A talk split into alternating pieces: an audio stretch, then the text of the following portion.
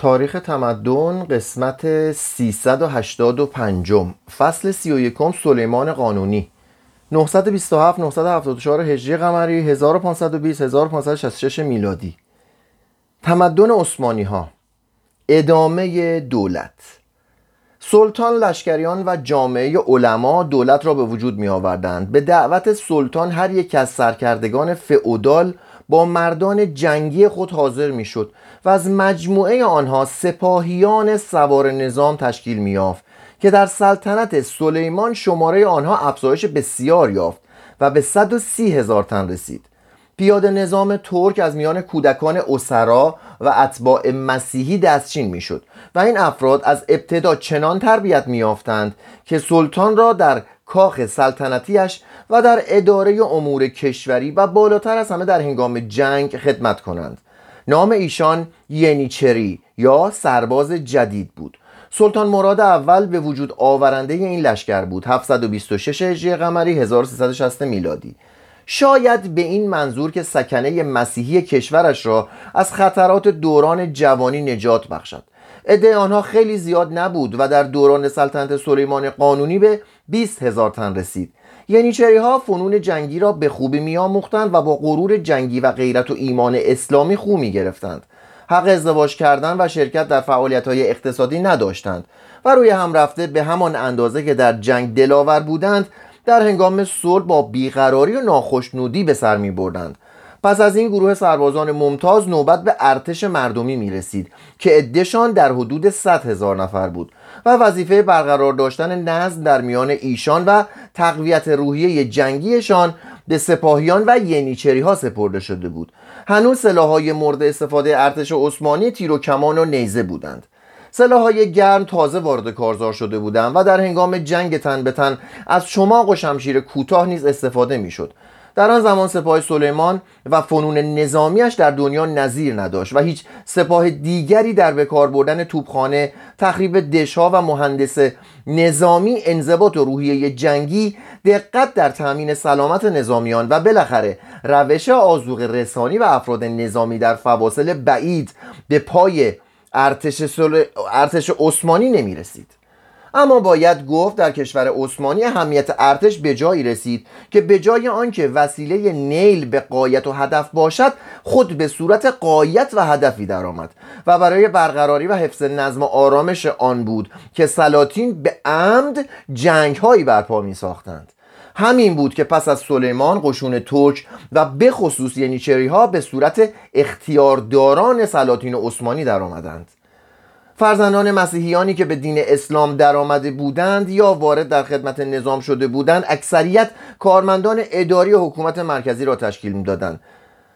در نظر ما چنین می نماید که سلطان مسلمانان می بایست از اینکه نزدیکانش پیروی دین دیگری باشند بترسد به خصوص اینکه امکان داشت که مانند اسکندر بیگ روزی به ایمان پدرانشان برگردند. ولی برعکس سلیمان این گونه افراد را به خدمت میگزید زیرا پرورش آنها را از کودکی برای تصدی هر یک از مشاغل خاص دولتی کار آسانی بود. به احتمال قوی در نیمه اول قرن دهم هجری 16 میلادی. بروکراسی دولت عثمانی مؤثرترین روش کشورداری موجود بود گرچه ارتشاب به شدت در آن رواج داشت.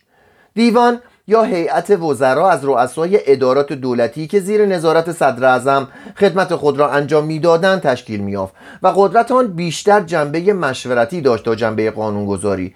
گرچه معمولا پیشنهادات و نظرات آن با تصویب و توشیه سلطان به صورت قانونی در می آمد قوه قضاییه در دست قاضیان و ملایان بود که از میان جامعه یا علما انتخاب می شدن. یک نفر شاهد فرانسوی از کوشش و دقت محاکم قضایی عثمانی سرعت آنها در تشکیل جلسات محاکمه و صدور رأی نهایی تعریف کرده است و یکی از تاریخ نویسان بزرگ انگلیسی عقیده داشت که در دوره سلطنت نخستین فرمانروایان عثمانی اداره امور قضایی در ترکیه از هر کشور اروپایی بهتر بود. پیروان مسلمانان سلطان از افراد اکثر جوامع مسیحی فرمانبردار و منظمتر بودند و جرم و جنایت در میانشان کمتر شیوع داشت. خیابانهای قسطنطنیه توسط ینیچری ها پاسبانی می‌شد و محتملا در آنها آدمکشی نادرتر از دیگر پایتختهای اروپا اتفاق میافتاد. کشورهایی که به زیر استیلای اسلام در آمدن چون رودس، یونان و کشورهای حوزه بالکان وضع نوین خود را بر موقعیت پیشینیان در دوران حکومت شهسواران یا فرمانروایان امپراتوری روم شرقی و یا ونیزی ها ترجیح می‌دادند و حتی مجارستان اوضاع خود را در دوره تسلط سلطان سلیمان قانونی بهتر از هنگام فرمانروایی خاندان هابسبورگ میافت بیشتر ادارات حکومت بیشتر ادارات حکومت مرکزی در داخل محله سلطنتی قرار داشتند محله سلطنتی مجموعه بود از ساختمان ها باغ و حیات هایی که سلطان و حرمسرایش گروه خدمتکاران و پیشخدمت های مخصوص و 80 هزار تن کارمند اداری او در آن سکنا داشتند این محوطه که محیطش به 5 کیلومتر می رسید تنها توسط یک دروازه مجلل و پرزینت به خارج راه میافت در آن سازمان متمرکز صدر اعظم وزیر اعظم. شخص دوم کشور بود. وزیر بار مسئولیت های بسیاری را بر دوش داشت زیرا ریاست دیوان تشکیلات اداری دادگستری ارتش و های دیپلماتیک به عهده وی بود. صدر اعظم روابط سیاسی با خارج را زیر نظر داشت. ازل و نصب های مهم به دست او صورت می و تشریفاتی ترین نقش را در تشریفاتی ترین دولت های اروپایی بازی می کرد سنگین ترین مسئولیت وی آن بود که کاری کند که در همه حال خدماتش مورد پسند سلطان واقع شود زیرا صدر اعظم غالبا از میان مسیحیانی که به اسلام درآمده بودند انتخاب می‌شد و عملا موقعیت اجتماعی برده ای را داشت. به طوری که ممکن بود یک کلمه پرخاشگرانه ولی نعمتش او را بدون محاکمه به پای دار بفرستد. سلطان سلیمان قانونی درایت و روشنبینی خود را با انتخاب صدر هایی که به موفقیتش کمک شایان کردن به اثبات رسانید.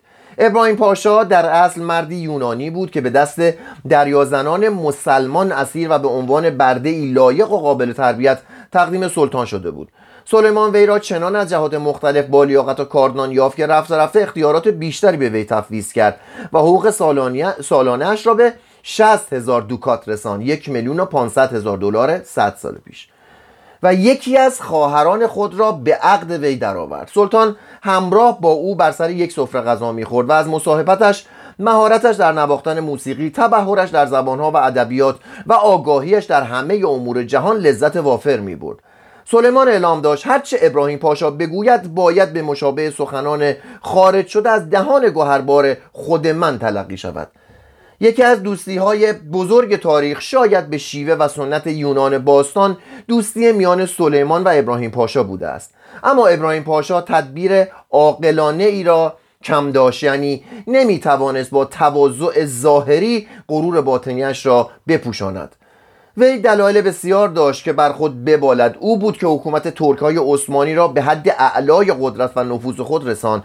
او بود که با سیاست مدبرانش فرانسه را با عثمانی متحد ساخت و میان کشورهای اروپای باختری تفرقه انداخت. او بود که در هنگام لشکرکشی سلیمان به خاک مجارستان آتش شورش و سرکشی را در آسیای صغیر سوریه و مصر با رفتار عادلانه و ملایم خود نسبت به عموم و با جلوگیری از بیدادگری ها فرو نشاند. ولی از طرف دیگر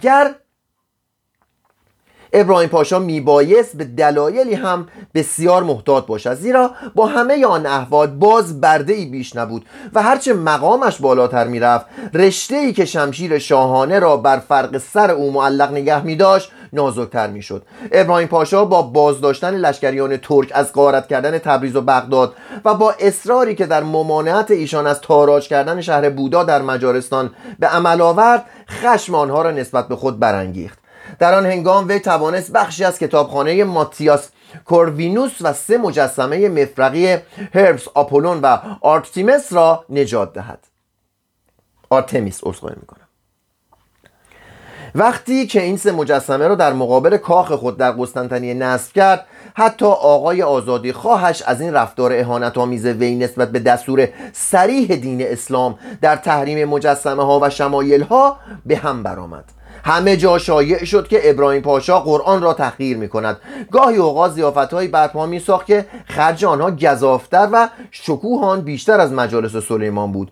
اعضای دیوان او را متهم ساختند که لحن وی در سخنرانی مانند صاحب اختیار مطلقی است که سلطان را چون شیر رام شده به دنبال می کشد سوگلی حرمسرا بدخواه نفوذ و قدرت ابراهیم پاشا بود و روز و شب با سماجت زنانه گوش سلطان را از بدگویی ها و بدگمانی هایش نسبت به وی پر می ساخت سرانجام سلطان به گفته هایش اعتماد یافت. در سال 943 هجری قمری 31 مارس 1536 میلادی جسد ابراهیم پاشا که محتملا به فرمان سلطان او را خفه کرده بودند بر روی تخت خوابش دیده شد.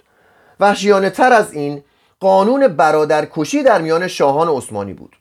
سلطان محمد فاتح در قانون نامه خود آن را صریحا چنین بیان می کند اکثر قانونگذاران اعلام داشتند که هر یک از فرزندان نامی من که به سلطنت برسد حق خواهد داشت که برادرانش را اعدام کند تا صلح جهان را برقرار نگاه دارد. بر آنهاست که طبق این دستور عمل کنند. بدین ترتیب سلطان فاتح در کمال خونسردی همه فرزندان خود بجز ارشد آنها را به امضای خود محکوم به مرگ می کرد یکی دیگر از نقایص یا بدنامی های روش کشورداری عثمانی ها این بود که دارایی محکومان به مرگ ضبط خزانه سلطان می‌شد و به این جهت سلاطین عثمانی دائما در این وسوسه بودند که, برای تحکیم اوضاع مالی خود دریچه قلب و عقلشان را بر دادخواهی متهمان و متظلمان بسته نگاه دارند. گرچه باید اذعان کرد که سلیمان از این وسوسه خود را دور نگاه می داشت در قبال عیبهایی که بران سلطنت فردی شمردیم باید اعتراف کنیم که در حکومت عثمانی غیر مستقیم یک نوع سلطنت فرد یک نوع دموکراسی امروزه نیز وجود داشت. بدین معنا که راه رسیدن به هر مقام و مرتبتی به جز سلطنت در مقابل عموم مسلمانان و حتی کلیه مسیحیانی که به دین اسلام در می آمدند باز بود. با این وجود ناگفته نباید گذارد که موفقیت نخستین سلاطین عثمانی خود می‌تواند دلیل بارزی بر ارسی بودن خواص و خصایل اشرافی شمرده شود. زیرا هیچ یک از دیگر کشورهای آن اصل مانند ترکیه عثمانی در زمینه کشورداری به مدتی چنین طولانی چنان لیاقتی از خود نشان نداد. اخلاق اختلاف رسوم زندگی در میان مسیحیان و عثمانی ها به خوبی نشان می دهد که تا چه اندازه اصول اخلاقی هر جامعه با دگرگونی اوضاع جغرافیایی و زمانی دستخوش تغییر می شود در همان سرزمینی که تا چندی پیش مسیحیت بیزانسی روش تکگانی را رسم اعلام داشته بود اینک روش چندگانی با استقرار تام حکومت می کرد و زنان همان آب و خاک که زمانی بر تخت امپراتوری قیصرها تکیه می‌زدند اکنون خود را در حرمسرا از دیده ها پنهان می داشتند و سلیمان با کمال وظیفه شناسی نیازمندی های حرمسرایش را برمی آورد بدون آنکه مانند فرانسوای اول شارل پنجم هنری هشتم یا الکساندر ششم دوچار تردید و ندامت وجدانی شود و یا شانه از زیر بار مسئولیت جنسی خود خالی کند. تمدن ترک مانند یونان باستان زنان را دور از زندگی اجتماعی و در پس پرده نگاه می داشت و به همین جهت میدان را برای بروز انواع انحرافات جنسی باز می‌گذارد. اکنون همجنسگرایی به سبک عثمانی ها رواج یافته بود. به موجب دستور قرآن هر فرد حق داشت تا چهار زن عقدی و عدهای سیغه اختیار کند. اما فقط اقلیت معدودی می توانستند از عهده چنین اصرافی برایند لشکریان عثمانی که غالبا در جنگ بودند و مدتی از زوجه های خود دور میماندند زنان بیوه یا دختران مسیحیان مغلوب را به عقد خود در می آوردند یا به سیغه می گرفتند در این زمینه هیچ گونه تعصب دینی و نژادی مانع راهشان نبود. آنان زنان یونانی سرب بلغار آلبانیایی مجارستانی آلمانی ایتالیایی روس مغول ایرانی و عرب را یکسان به همسری میپذیرفتند و ایشان را مادر فرزندانشان میخواندند. فرزندانی که بدون استثنا شرعی و عضو جامعه عثمانی محسوب می‌شدند. در آن شرایط دیگر نیازی به زنا باقی نمیماند و وقتی چنان علمی چنان عملی چنان عملی اتفاق میافتاد کیفر آن بسیار شدید بود. زن را وادار می‌کردند خری خریداری کند و سوار بر آن در شهر بچرخد و مرد پس از آنکه صد ضربه تازیان نوش جان می‌کرد میبایست دشخیم خود را ببوسد و انعامی هم به عنوان دسترنج به وی بدهد. هر شوهری می‌توانست صرفا با اعلام اراده خود همسرش را طلاق بدهد اما زوجه نمی‌توانست خود را به این آسانی ها از بند ازدواج رها سازد مگر پس از مرافعه ها و اقدام های پرطول و تفصیل.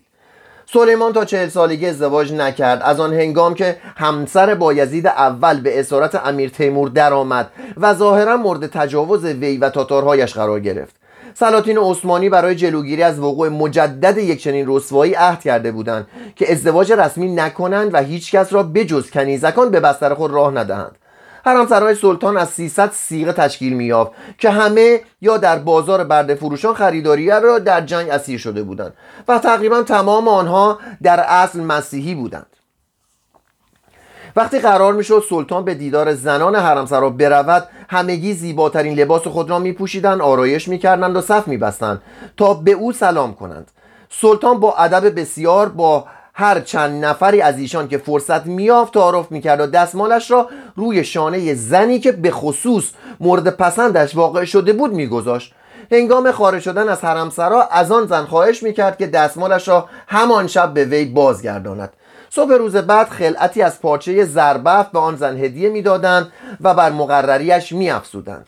ممکن بود سلطان دو سه شب در حرم باقی بماند و لطف و کرم خود را شامل عده بیشتری از زنان سازد. اما پس از آن به کاخ خود باز میگشت و اوقات خود را شب و روز با مردان به سر می‌برد. زنان به ندرت در کاخ خود دیده می‌شدند و در شامها و مجالس رسمی به هیچ وجه حق شرکت نداشتند.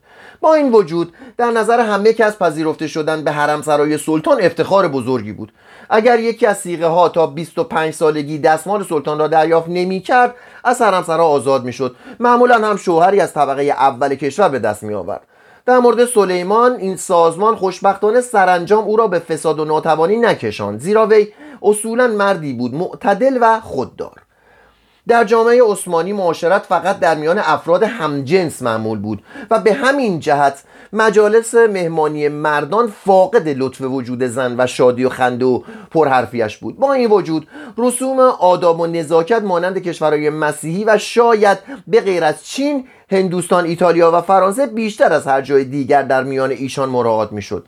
بردگان خانگی بسیار زیاد بودند ولی با ایشان به انسانیت رفتار می‌شد و قوانین چندی از حقوق آنان حمایت می‌کرد و آزاد شدنشان از قید بردگی نیز شرایط آسانی داشت.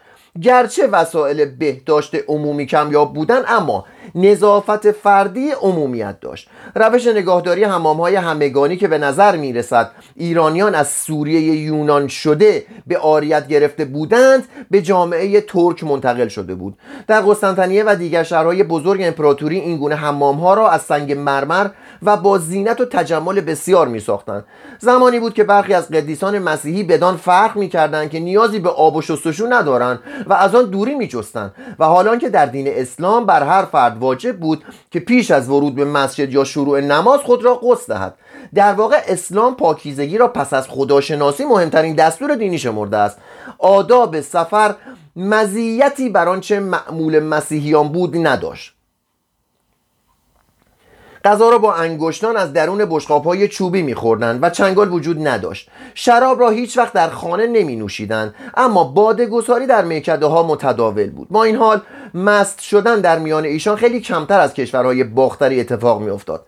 از قرن هشتم هجری چهاردهم میلادی نوشیدن قهوه در میان مسلمانان معمول شد. اول بار نام آن را در تاریخ حبشه میشنویم و ظاهرا از آنجا به عربستان نفوذ یافت چنانکه مشهور است در اصل مسلمانان قهوه را برای شب زنده داری در هنگام اجرای مراسم دینی می نوشیدند هیچ یک از نویسندگان اروپایی قبل از سال 1592 میلادی نامی از آن به میان نیاورده است.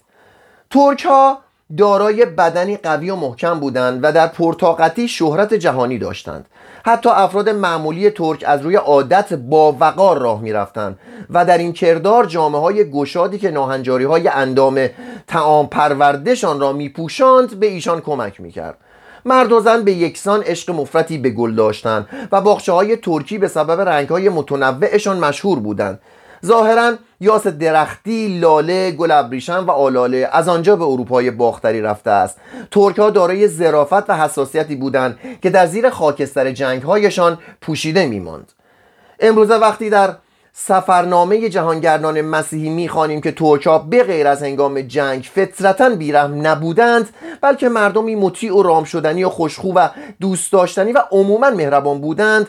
دچار شگفتی می‌شویم. فرانسیس بیکن شکوه کرده است که ترکان نسبت به جانوران بیش از هم نوعان خود مهربانی می‌کردند. در واقع بیرحمی و خشونتشان فقط در واقع بیرحمی و خشونتشان وقتی بروز میافت که ایمان و غیرتشان مورد تهدید قرار می گرفت و در آن هنگام بود که وحشیانه ترین خصلت های بشری را از خود ظاهر می ساختند قوانین جنگی ترکا به خصوص بسیار سخت بود و هیچ دشمنی پناه به هیچ دشمنی پناه داده نمی‌شد. زنان و کودکان را از کشتار معاف می داشتند اما افراد دشمن را حتی اگر بی سلاح مانده و دست از مقاومت کشیده بودند بدون آنکه جرمشان معلوم باشد قتل عام می‌کردند. با وجود این سرنوشت بسیار از شهرهایی که به دست آنان میافتاد بهتر از آن سرنوشت شهرهای ترکی بود که به تصرف مسیحیان در میآمد. وقتی ابراهیم پاشا تبریز و بغداد را گرفت 941 هجری قمری 1534 میلادی. سربازانش را از قارت شهر و آزار مردمان منع کرد و چون بار دیگر سلیمان قانونی بر, تربی... بر تبریز دست یافت 992 هجری قمری 1584 میلادی. باز آن را از قتل و قارت لشکریانش مسون نگاه داشت. اما هنگامی که شارل پنجم تونس را گشود 942 هجری قمری 1535 میلادی. فقط با آزاد گذاردن سپاهیانش به چپاول کردن قنایم شهر توانست دستمزد آنها را بپردازد. با این همه قوانین ترکا در کیفرهای وحشیانه رقیب و نظیر قوانین مسیحیان بود. کیفر دزدی بریدن یک پنجه دست بود تا چنگال دزدان از تصرف مال غیر کوتاه ماند. قوانین اخلاقی ترکا شبیه مسیحیان بود. ایشان وفاداری به عهد را از افتخارات اخلاقی خود می شمردن و معمولا نسبت به دشمنان تسلیم شده بر طبق موازین کاپیتولاسیون عمل می کردن. اما عالمان اخلاق ترک معتقد بودند که هیچ قول و وعده نباید مسلمان مؤمن را وادار به انجام کاری بر ضد منافع یا وظایف دینش سازد و به همین نسبت سلطان نیز می توانست پیمانهای رسمی خود و نیاکانش را نقض کند مسافران مسیحی در یادداشت‌های خود آوردند که ترکا عموماً درستی حس عدالت خیرخواهی تقوا و نیکوکاری داشتند. اما تقریبا کلیه مأموران دولتی حاضر به رشوه گرفتن بودند. یکی از تاریخ نویسان مسیحی اضافه می کند که بیشتر مأموران ترک در اصل مسیحی بودند ولی باید این نکته را هم بر آن افزود که ایشان در هر حال به رسم آین ترک های مسلمان پرورش میافتند و خو می گرفتند در ایالات عثمانی پاشایان هر محل مانند نایب کنسول های روم باستان در مدت زمامداری خود با شتاب هرج تمامتر به اندوختن مال می پرداختند تا پیش از آن که سلطان بزرگشان شخص دیگری را به جای ایشان بگمارد بار خود را بسته باشند. پاشایان در اولین فرصت مبالغی را که برای خریدن مقام خود رشوه داده بودند از مردم محل می گرفتند بازار فروش مقام های دولتی در قسطنطنیه یا قاهره همانقدر رواج داشت که در پاریس و روم. ادبیات و هنرها. ضعیفترین حلقه روابط در تمدن عثمانی نقص وسایل لازم برای تحصیل و اشاعه دانش بود. پرورش عمومی معمولا مسئله پشت گوش افتاده ای بود. دانش اندک هم چیزی خطرناک است. دانش اندک هم چیز خطرناکی است. وسایل تحصیل به طور کلی در اختیار طلابی بود که قصد داشتند فن آموزش، حقوق و امور اداری را فراگیرند و در این رشته ها برنامه ها سخت و مفصل بود.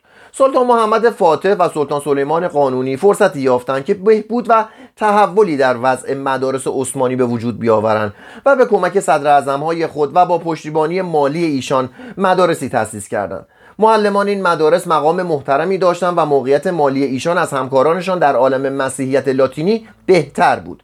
درس آنها اصولا مبتنی بر تعالیم قرآن بود اما مباحثشون ادبیات ریاضیات و فلسفه نیز در آن گنجانده می‌شد. به طوری که فارغ تحصیلان آن مدارس گرچه در الهیات تبهر بیشتری میافتند تا در علوم اما باز از لحاظ فنون مهندسی و سیاست کشورداری کاملا با کارمان مغرب زمین همگام بودند.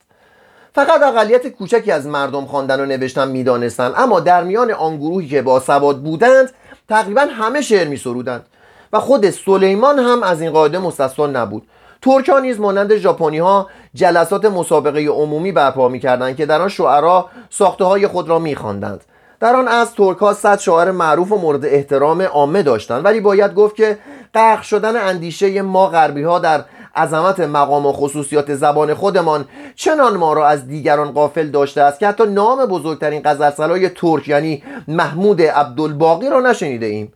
دور شاعری وی چهار سلطنت را به هم پیوست. وی که در هنگام مرگ سلیمان قانونی چل ساله بود سی و چهار سال دیگر هم به زندگی خود ادامه داد. وی در ابتدا حرفه زینسازی داشت. ولی ناگهان آن را ترک تا از راه سرودن شعر کسب معاش کند. و اگر سلیمان از محل موقوفات مسجد حقوق بدون حقوق بدون خدمتی برای وی مقرر نکرده بود مسلما سخت دچار تنگ دستی می‌شد.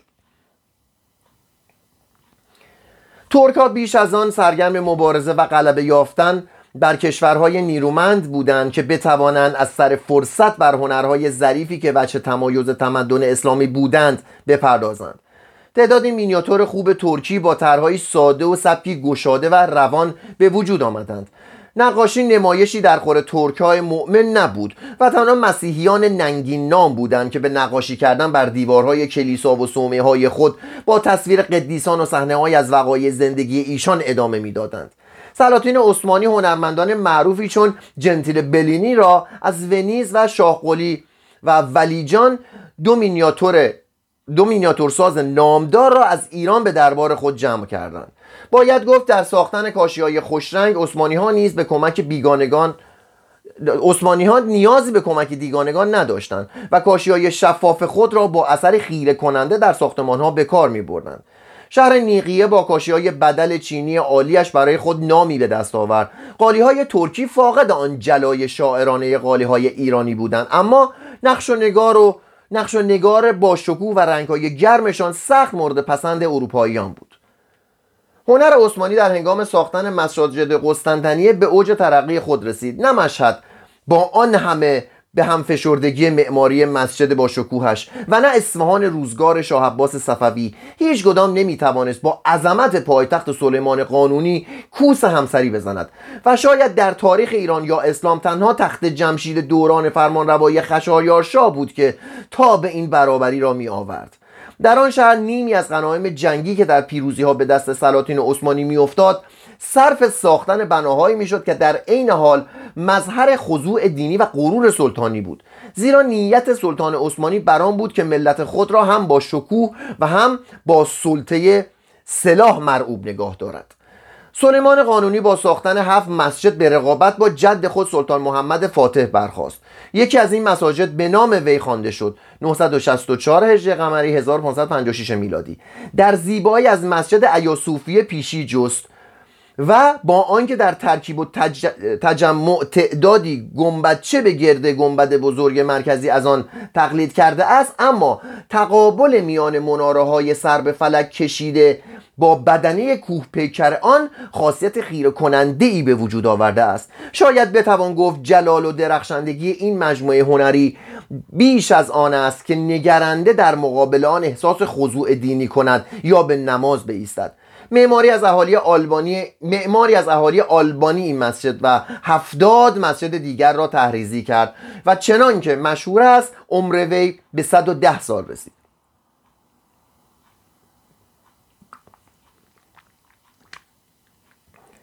شخصیت سلیمان.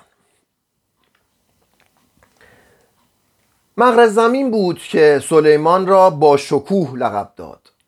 مردم خودش او را قانونی میخواندند زیرا در تدوین قوانین کشور عثمانی سهم بزرگی داشت. وی نه در ظاهر بلکه از جهت حجم تجهیزات ارتشی وسعت میدان لشکرکشی ها جلال آرایش پایتختش و ساختن مسجدها و کاخها محتشم بود.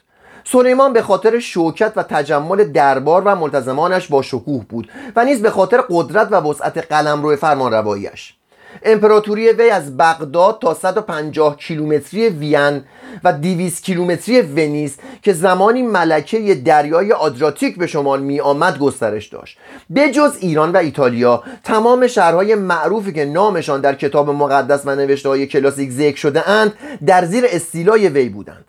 کارتاژ، منفیس، سور، نینوا، بابل، پالمیرا، اسکندریه، بیت المقدس، ازمیر، دمشق، افسوس، نیقیه، آتن و دو شهر تا قبل از عصر وی هیچگاه هلال عثمانی این همه خشکی ها و دریاها را در فرو رفتگی خود جای نداده بود آیا حسن تدبیر سلیمان در کشورداری همسنگ وسعت قلمروش بود؟ شاید نه اما باید بگوییم که هیچ کشور پهناور دیگری هم به جز ایران هخامنشی و روم دوران آنتونین ها واجد چنین امتیازی نبوده است. به نسبت آن است که وسایل ارتباط و حمل و نقل جاده های امروزی وجود نداشتند. وسعت خاک عثمانی بیش از آن بود که بتوان از یک مرکز آن را چنان که باید و شاید اداره کرد. با آنکه سستی و فساد در حکومت عثمانی ریشه دوانده بود باز لوتر گفته بود که چنان که به اطلاع می‌رسد بهترین نوع حکومت دنیوی را ترک دارند. از لحاظ رواداری دینی سلیمان دلاورتر و جوانمردتر از اقران مسیحی خود بود.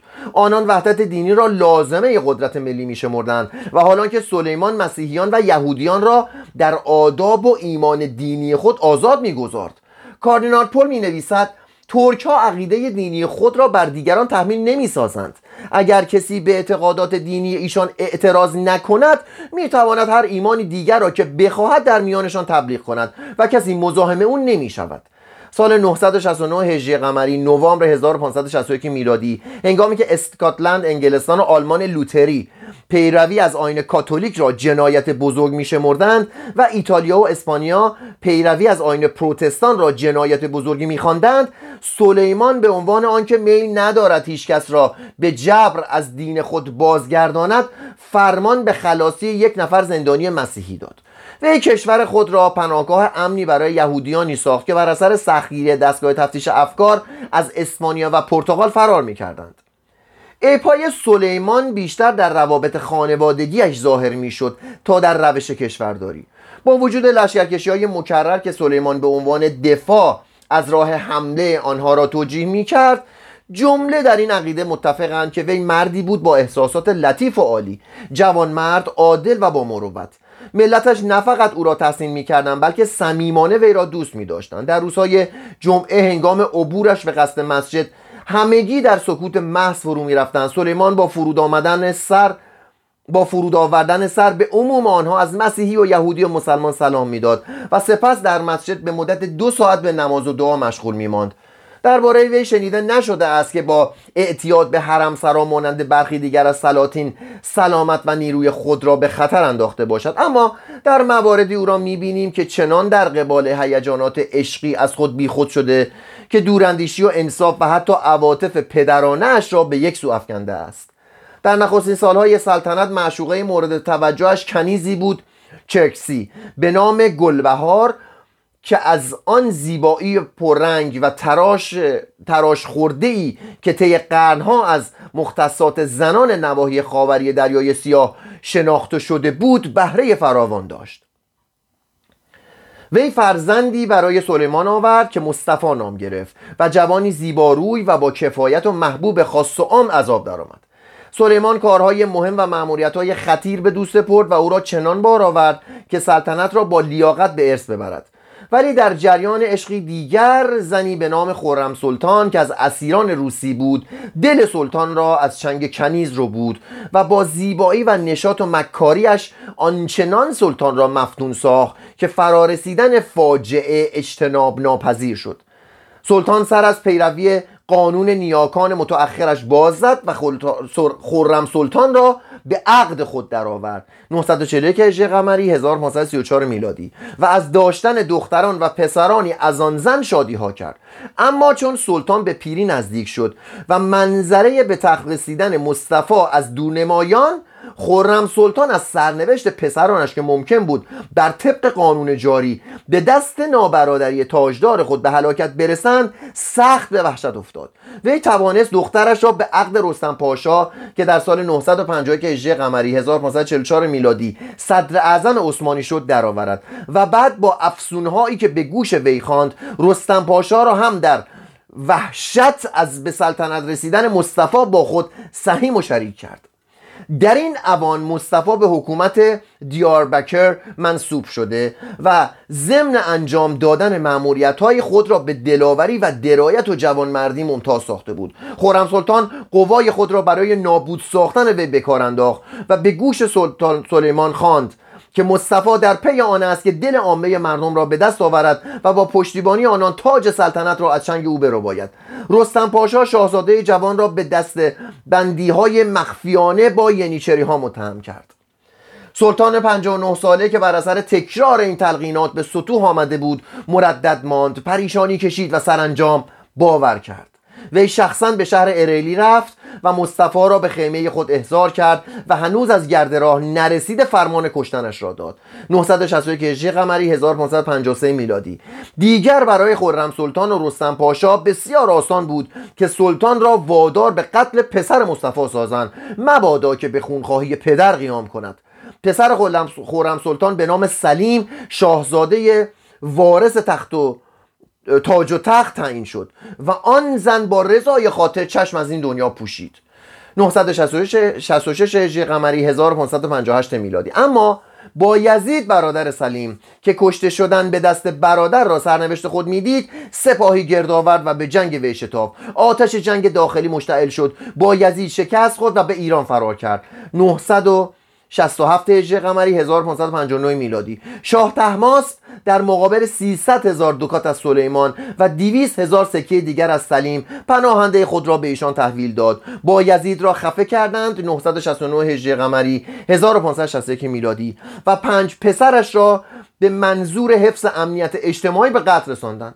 چنان که معروف است سلطان شکر خدا را به جای آورد که این زاد و ولد پردردسر رخت از دنیا بستند و او را در صلح آرامش باقی گذاردند. اما سلیمان به زودی صلح را ملال یافت و خود را در اندیشه این خبر سرگرم ساخت که سوارانی که چندی پیش توسط وی از رودس بیرون رانده شده بودند دوباره در جزیره مالت نیرو گرفته و با حملات قارتگرانه خود به رقابت با دریازنان الجزایر برخواستند سلطان هفتاد و یک ساله با خود فکر می کرد که اگر مالت نیز به دین اسلام درآید دیگر سراسر مدیترانه برای مسلمانان امن و امان می شود در 972 هجری قمری آوریل 1564 میلادی نیروی مرکب از 150 کشتی با 20 هزار سرباز را روانه کرد تا آن جزیره را که اهمیت سوق و جشی داشت تصرف کند. شه سواران با رهبری ماهرانه سردار بالیاقتی چون ژان دولاوالت با همان دلاوری فطری خود به مقابله پرداختند. ترکان با دادن 6000 تلفات دژ سنت آلمو را گرفتند ولی چیز دیگری نصیبشان نشد و فرارسیدن سپاه کمکی اسپانیا ایشان را مجبور کرد که محاصره را برچینند و بازگردند. سلطان پیر نمی توانست با چنین نقمه شومی زندگی خود را به پایان رساند. ماکسیمیلیان دوم که به جای پدرش فردیناند به امپراتوری رسیده بود از پرداختن خراج به سلطان عثمانی خودداری کرد و پادگانهایی که ترکان در خاک مجارستان مستقر کرده بودند حمله برد. سلیمان تصمیم به یک جنگ نهایی گرفت خود فرماندهی آن را عهدهدار شد. 964 هجری قمری 1556 میلادی و به همراهی 200 هزار سرباز سوار بر اسب از صوفیه نیش و بلگراد عبور کرد. سلطان ترک در شب پنجم سپتامبر, همان سال هنگامی که در دژ سکتوار را که هنگامی که دژ سکتوار را در محاصره گرفته بود جان به جان آفرین تسلیم کرد. در حالی که راست در خیمه اش نشسته بود. زیرا سلیمان نیز مانند وسپاسیانوس از شدت غرور حاضر نبود که خوابیده در بستر بیماری با مرگ روبرو شود. در 8 سپتامبر دژ سیکتوار سقوط کرد اما این محاصره برای ترکا به بهای خون سی هزار مرد جنگی تمام شد و تابستان نیز رو به پایان بود. پیمان متارکه‌ای بین طرفین امضا شد و سپاه عثمانی ماتم زده به قسطنطنیه بازگشت در حالی که به جای پیروزی جسد امپراتورش را با خود می آورد آیا اکنون باید شخصیت سلیمان را داوری و مقام او را تعیین کنیم؟ سلیمان در مقایسه با اقرانش در مغرب زمین گاهی متمدنتر و زمانی وحشیتر به نظر می آید میان چهار فرمان روای بزرگ آن نیمه اول قرن 16 میلادی فرانسوا با وجود لافزنی ها و سنگدلی هایش با اینکه متمدنتر از دیگران شناخته شده است سلیمان را حامی و همدست خود می‌دانست و معتقد بود که بدون وجود او ممکن بود به دست دشمنان نابود شده باشد. سلیمان طی یک عمر جنگ تن به تن جنگ سلیمان طی یک عمر جنگ تن به تن خود با مغرب زمین پیروز از کار درآمد. در حقیقت امپراتور ماکسیمیلیان دوم در سال 1568 میلادی خراجگذار وی شد و گرچه شارل پنجم در وین جلوی سلطان راه رفت اما کدام سپاه مسیحی جرأت کرده بود که به قسطنطنیه نزدیک شود؟ سلیمان صاحب اختیار و فرمانروای مدیترانه بود و زمانی رسید که به نظر آمد سرنوشت روم مسیحی در دست او و خیرالدین بارباروساست وی امپراتوریش را به خوبی اداره می کرد و مستبدی بود که به پیروی از رسوم متکی بر رضایتمندی ملتش با اختیارات نامحدود حکومت می کرد باید دید آیا حکومت مستبدانه هنری هشتم در انگلستان یا از آن شارل پنجم در اسپانیا متکی بر چنین محبت و اعتماد عامه مردم بودند؟ شال آن قدرت را نداشت که به صرف گمانی نسبت به خیانتکاری فرزندش فرمان به قتل او دهد. گرچه همو را می‌بینیم که در سنین پیری برای خون کفار فریاد الاتش می‌زند. از آن طرف هنری هشتم می‌توانست زوجه های خود یا سران کاتولیکا و پروتستان ها را به زیر تیغه دشخیم یا به روی توده هیزم بفرستد بدون آنکه یک وعد قضایش عقب بیفتد. اما در مورد سلیمان که متصف به گذشت و اقماز دینی شناخته شده بود گرچه هم حدی داشت این گونه اعدام ها وحشیانه قلمداد شده است. سلیمان جنگ های بسیاری برپا کرد. نیمی از اعقابش را کشت وزیر با تدبیرش را بیخبر و بدون محاکمه به قتل رسان و همه عیوب ناشی از در دست داشتن قدرت نامحدود را در خود جمع کرده بود. با این همه جای شک و سوال نیست که وی بزرگترین و لایقترین فرمان روای عصر خود بوده است. جلسه آینده فصل سی و دوم یهودیان.